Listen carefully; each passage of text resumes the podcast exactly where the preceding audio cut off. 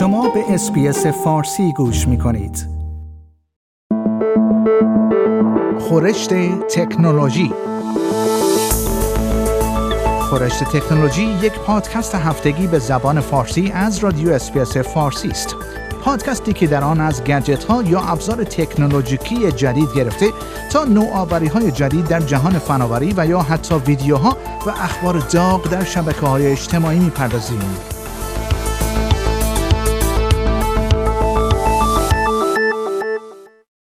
در پی افزایش نگرانی‌ها در مورد بیماری کرونا ویروس یا کووید نوزده، اپ‌های مختلفی توسط توسعه دهندگان در سراسر جهان درباره این بیماری طراحی شده است. ولی شرکت‌های اپل، آمازون و گوگل اعلام کردند فقط اپ‌هایی را به رسمیت خواهند شناخت که توسط سازمان‌های شناخته شده و مورد تایید ارائه شده باشند. شرکت گوگل جستجوها در مورد این بیماری را به سوی منابع سازمان جهانی بهداشت هدایت می‌کند.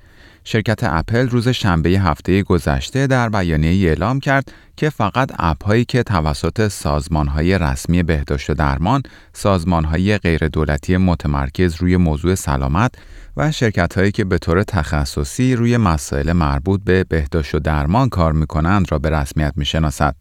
این شرکت اعلام کرد هدف از این اقدام این است که اطلاعاتی که در اپ‌ها ارائه می‌شوند قابل اطمینان باشند.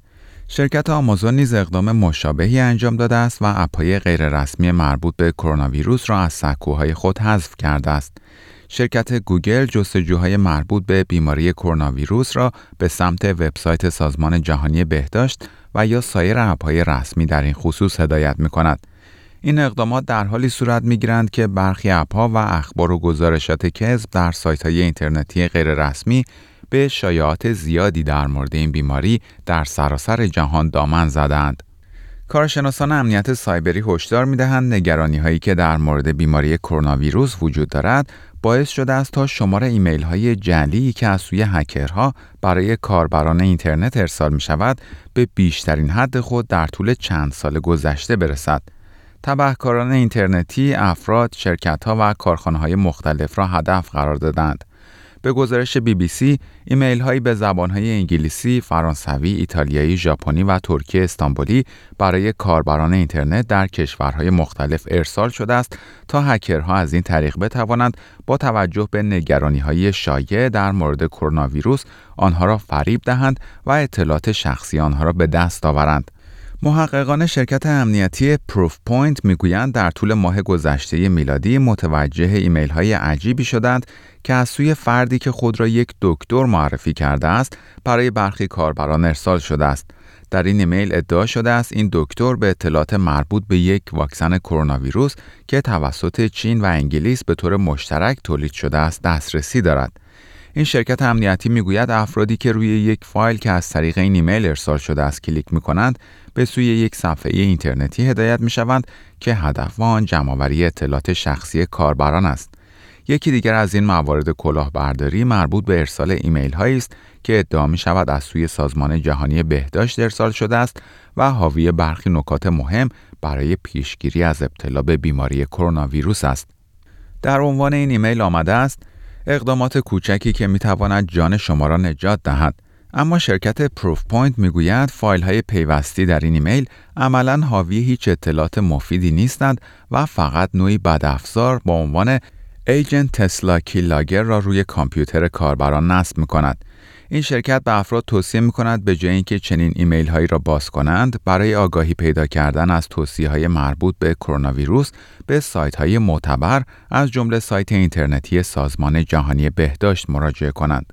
و خبر بعد، یک طراح بازی‌های موبایل در آدلاید در حال طراحی یک بازی جدید است که از طریق آن در مورد تاثیر خشونت خانگی و راه‌های کمک رسانی به افرادی که قربانی خشونت خانگی هستند آموزش می‌دهد. این بازی هانا یک دوست که به کمک نیاز دارد نام دارد و توسط خانم سوزانا امری در حال طراحی شدن است. این بازی مانند یک چت بوت کار می‌کند که از سوی یک شخصیت خیالی به نام هانا برای کاربران پیام‌های ارسال می‌کند. این پیام‌ها شبیه پیام‌های واقعی هستند که معمولاً از سوی قربانیان واقعی خشونت خانگی ارسال می‌شوند. کاربرانی که این بازی را انجام می‌دهند باید بر اساس آموزش‌هایی که در این بازی دیدند به زنانی که درخواست کمک می‌کنند پاسخ‌های مناسب ارسال کنند. نام این بازی از یک زن ساکن بریزبن به نام هانا کلارک گرفته شده است که ماه گذشته همراه سه فرزندش بر اثر خشونت خانگی کشته شدند. این اولین باری نیست که خانم امری از مهارتش در طراحی بازی برای کمک به افرادی که نیاز به حمایت دارند استفاده می‌کند. وی قبلا یک بازی ویدیویی با عنوان با هم قوی‌تر یا Stronger Together نیز طراحی کرده بود که به کودکان در جوامع دوردست استرالیا آموزش‌های بین‌فرهنگی و یا به اصطلاح کراس کالچورال ارائه می‌کرد. به گزارش ای بی سی، طراحی بازی یکی از بخش‌های رو به رشد در آدلاید است و زنان نقش مهمی را در این تحول ایفا می‌کنند. بازی‌های مانند هانا نشان دهنده اهمیت نقش پررنگتر زنان در طراحی بازی‌های ویدیویی است. و خبر پایانی برنامه خورشت تکنولوژی این هفته، کنفرانس جهانی توسعه دهندگان شرکت اپل موسوم به دبلیو دبلیو دی سی که هر سال توسط این شرکت برگزار می شود، امسال به دلیل نگرانی‌های مربوط به بیماری کرونا ویروس برگزار نخواهد شد و جای خود را به یک رویداد آنلاین خواهد داد. این شرکت در بیانیه‌ای اعلام کرده است نگرانی‌های مربوط به وضعیت سلامت باعث شده است تا برای کنفرانس امسال یک فرمت جدید طراحی شود. هر سال در این کنفرانس که در ماه ژوئن برگزار می شود، جدیدترین محصولات و نرم افزارهای این شرکت معرفی می شود. قیمت بلیت این رویداد هزار و ششصد دلار آمریکاست و فقط توسعه دهندگان نرم افزار اپل می توانند در آن شرکت کنند و هر سال تمام بلیط‌های آن به فروش می رسد. این شرکت اعلام کرده است امسال نیز این کنفرانس را در ماه ژوئن برگزار خواهد کرد، اما با یک فرمت کاملا آنلاین. جزئیات کامل در مورد کنفرانس امسال در طول هفته‌های آینده توسط این شرکت اعلام خواهد شد. سخنرانی تیم کوک رئیس شرکت اپل امسال نیز مانند سالهای گذشته به صورت آنلاین پخش خواهد شد. شیوع بیماری کرونا ویروس در کشورهای مختلف جهان باعث شده بود تا تردیدهایی در مورد کنفرانس امسال اپل ایجاد شود، چرا که پرهیز از برگزاری تجمعات و رویدادهای عمومی یکی از توصیه‌های اصلی برای مقابله با این بیماری است. در کنفرانس‌های سالهای گذشته شرکت کنندگانی از سراسر جهان دور هم جمع شده بودند.